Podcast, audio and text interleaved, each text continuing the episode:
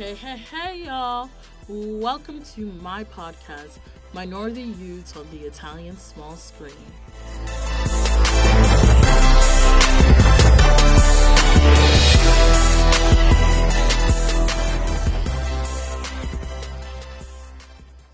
Hi, everyone. I hope that everything is going well. Let's do a recap of what we discussed last week. We talked about the white savior complex and its presence within the narratives of these programs.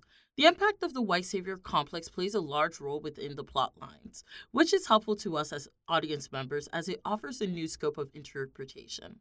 This is kind of connected to what we are going to be speaking about this week. I want to do an analysis of the plot line of these TV shows. Let's be honest, sometimes if I had to place any actor in some of these roles, the story probably wouldn't have changed at all. And by that, I mean if I had placed a white woman into the role, would the plot line have changed at all?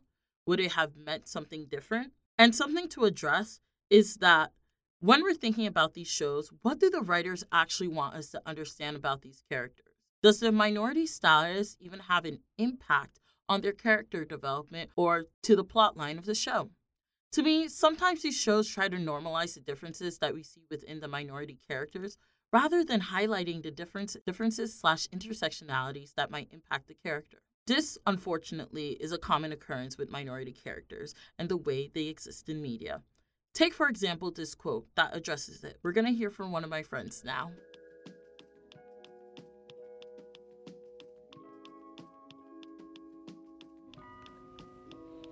Albeit small in number, these reports reveal the so called second generation to the television audience for the first time. This visibility makes it possible for them to be present in the public sphere and to reclaim rights and recognition. The majority of the reports regard the biography of their protagonists. Their private story is used to legitimize their requests and present them as similar to the autochthonous youth of their age. The interviewees, young people with a migrant background, speak Italian fluently, attend the same schools, and support the same national soccer team as young people with Italian backgrounds. These similarities help to present the difficulties they face every day. Because of the juridical of non Italians as absurd, the de facto participation and integration of the second generation is in contrast with their impossibilities of becoming de jure, by right citizens.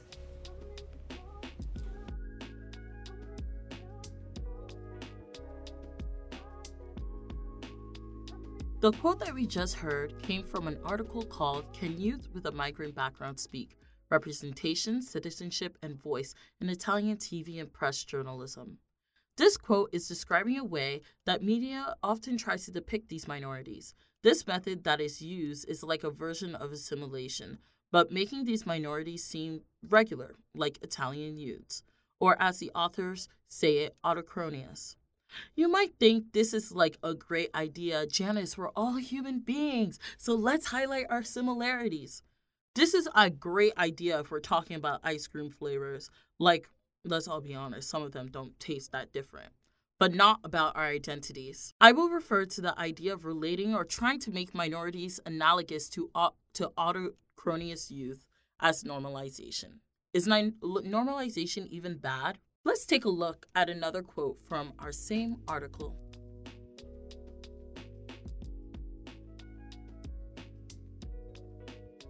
What is lacking in these representations is the multiplicity of beings and belongings of young people with migrant backgrounds. By associating them with the autochthonous youngsters, television news validates their fight for civil rights, but the simplification, typical TV journalism language, probably used to construct a positive image of the group, tends to construct ideal stories to which all are implicitly invited to conform, without challenging the supposedly fixed and homogenous Italianness. Young people with migrant backgrounds assume the right to speak and to be visible only if conforming to the images constructed by the media. This is particularly true of the girls, who are often presented as ambitious, disciplined, good students. Indeed, as said before, they are constructed as new, ideally blended citizens, without challenging national and cultural homogeneity.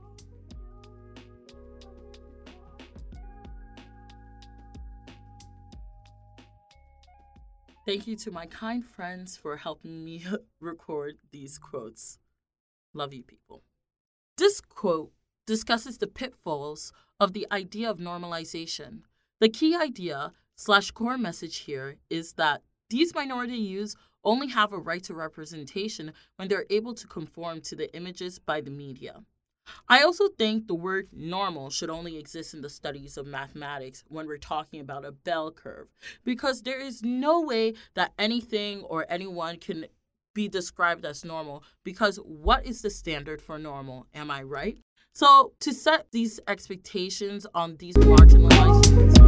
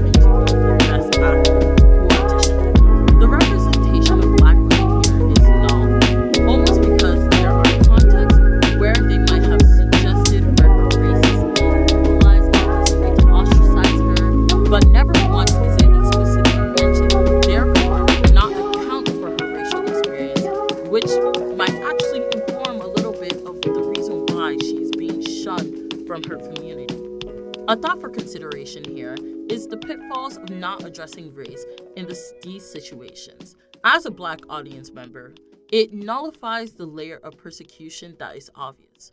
This show fails to recognize her intersectionality and tries to make it seem like her race doesn't matter. Yet, history shows us that race plays a significant role for black people. The Black Lives Matter movement in Italy highlights the racial issues in the country.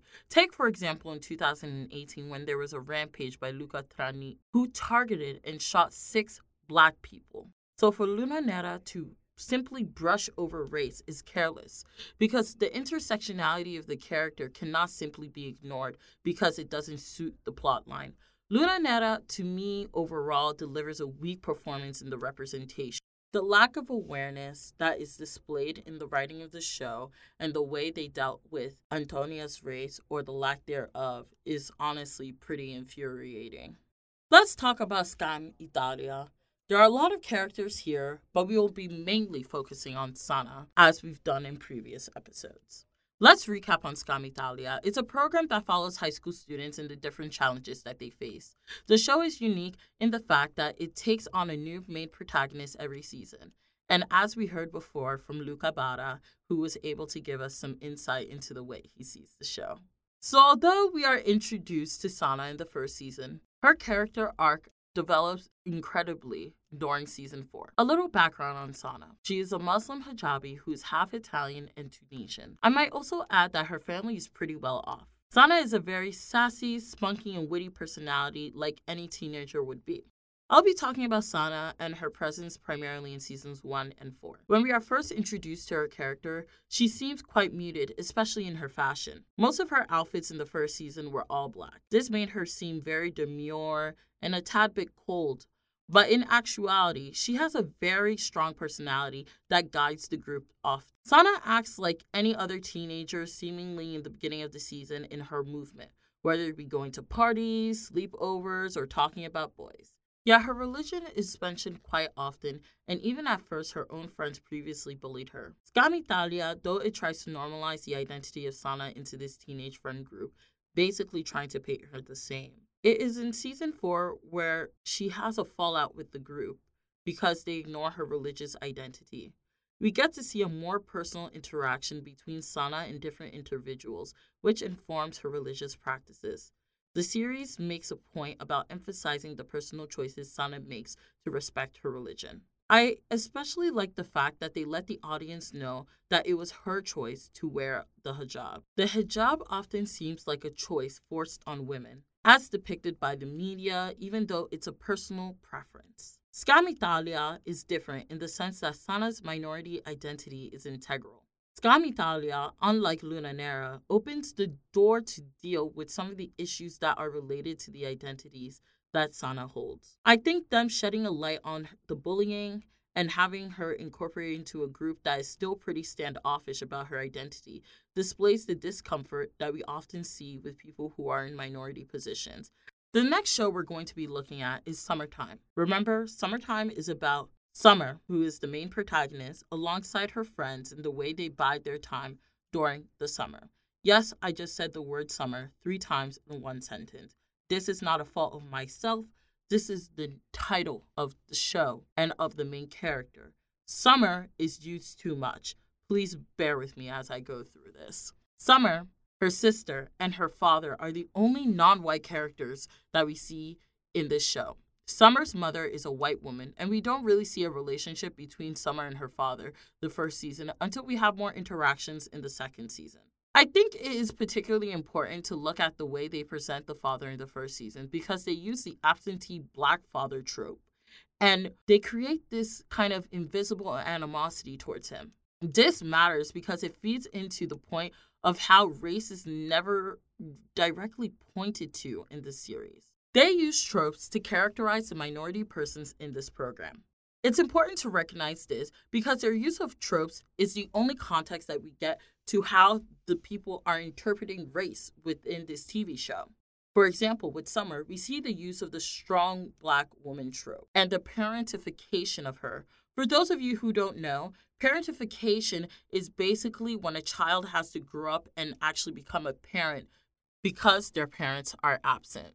This becomes very apparent when Summer takes it upon herself to quit her preferred summer job. That was benefiting her goals because she needed or wanted to help her mother to pursue her dreams. This provides some tropes that give into the things related to her race, but overall, the series lacks tremendously in the way it deals with race. I also want to add that the representation of Summer's family with a white mother and a black father with two biracial children is irrelevant to the plot line of the story. Okay, stick with me on this. We talked about the representation of a couple of episodes ago about how the bodies of minorities are often treated. But I also think about the way representation can also be performative. And this is case in point. There is legitimately no reason as to why Summer needs to be black. That sounds harsh, I know. But if I'm completely being honest, three lines of the whole series would change, and that is it. So, seriously, does Summer need to even be black? Keep asking yourself that question. You'll realize that the answer is no. Blackness, in the context of this show, means absolutely nothing. And I really mean that because the way that they deal with race is pathetic, and they wasted their time by simply putting a black character Again, I come to this point of normalization. Like, it isn't what the show needs, so let's boss up and actually deal with her blackness. Now that we have passed some of the disappointing representations, in my opinion, but not Skam Italia, I kind of layered something good in there so you know we didn't have to hear me rant about two bad shows in a row. Let's look at the final two shows. We Are Who We Are is a show about Fraser and Caitlin two youths who live in an American Army base in Italy. The show primarily focuses on the friendship of Fraser and Caitlin. I feel as though We Are Who We Are takes on the issues more head on than other shows that were previously mentioned. Despite my reservations about this show, I think something I personally appreciated was the forwardness when it came to the issues surrounding queerness and gender expression. Specifically, what struck me was the way they were direct about some of the education about the queer community. We have a scene where Fraser is introducing gender expression to Caitlin. This was a no bullshit scene. It was clear what they wanted us to know, what it means for someone to have a different gender expression. Overall, there is more clarity in the way minority representation matters here. We don't have to second guess whether the show is addressing it or not, but rather it's in our face for us as an audience to deal with it in our own way. The removal of Caitlin would change the whole entire show completely. I might also add that although the show doesn't directly deal with race, we have a scene where Caitlin's father identifies the racial difference between them and Fraser's family. Remember that Caitlin is black and Fraser is white. I am paraphrasing, but he says that the world is different for people who look like them. The show doesn't directly give us a space to process the interdependence of Caitlin's race and queerness. Last but not least, Zero, a show about a group of Afro Italian teens that are trying to save their neighborhood from gentrification. This show is very in your face about the issues, and let's just say the show wouldn't exist if the representation didn't matter. I think the minority representation here is what honestly makes the show. The show is able to fairly depict some of the issues that Afro Italians go through, whilst also putting it in conversation with gender and immigration issues. Just looking at the main protagonist's life, Omar, we are able to understand a glimmer of the experience of the Seconda Generazione. A great example of this is his pursuit. He wants to move to Northern Europe in order to pursue his dreams. This informs some of the information that we learned about the lack of opportunities that Italian youth have. In general, the show makes the role of minorities mean something to the plot, as well as making it more relatable to the experiences of the Seconda Generazione. I have looked at these shows with some specific scenes in mind, but what does this all mean for the renewal of these shows? I have been insinuating this during the whole entire series of this podcast, but many shows don't highlight the experiences of marginalized communities. So that got me thinking what are the renewal rates of this show? So, out of the shows we have discussed, only two of them have been renewed respectfully. You're probably like, what? Janice, these shows were so good. How could they? Well, the shows that have been renewed are Summertime and Scamitalia. Italia. Summertime for third season and Scamitalia Italia for fifth season. Luna Nera never had a confirmed cancellation, but the show was made two years ago. You know, Baby Girl is not going to get a renewal. Zero and We Are Who We Are were both canceled after their first season. And what do these two shows have in common? Can you guess? These shows are quite in your face about the marginalization of these minority persons. This is very unique, obviously, given the discussion we have just had. Yes, they are provocative in their delivery about the content of minority issues. Like We Are Who We Are does not sugarcoat anything and was able to deliver the issues with a special focus on how it deals with gender expression and sexuality. I will say that we cannot speculate too much because the shows were made by two different production companies. And HBO is an American company, which also changes the conversation because they might be approaching the show from an American perspective, which is widely different from Italian media. With that said, I want to expand a little bit more on Zero and its cancellation and how it might be tied to the idea of cultural proximity. Zero legit had a whole entire black cast. Listen, I know it was not all black, but it sounds better that way. Let's just go with it, okay? There's no subtle way to ignore the issues that these black youth have to deal with in Italy. The audience is forced to interact with these issues because it's not done outside the frame and it's just spoken about in words with the characters, but rather we have to look at how these black youth are treated by white adults and the pressures to keep up appearances to just seem non threatening. Going back to the idea of cultural proximity, an idea we discussed earlier, Zero depicts a very different Italy than how the society is typically portrayed. What I mean by that is People often see the reflection of their reality in these shows at times, and let's remember that Italy is predominantly white. So, having a bit of TV shows with minorities may not necessarily reflect the majority. So, when presenting a show like Zero, it makes it difficult because you need to know your audience. So, it becomes a little hard to balance representation and what the viewership actually wants to see. Zero might simply have failed because people didn't find the plotline to be fascinating. Yet, on the flip side, these marginalized communities do exist, and maybe rather than accepting the new reality and vision of their society in the media or otherwise, maybe this new idea and the new vision of Italy is much too soon for the majority. I hope that leaves you with some questions for the upcoming week. I've hoped you enjoyed all my episodes thus far, and I'm sad I'll be leaving you soon, but tune in next week for the final episodes of Minority Youth on the Italian small screen.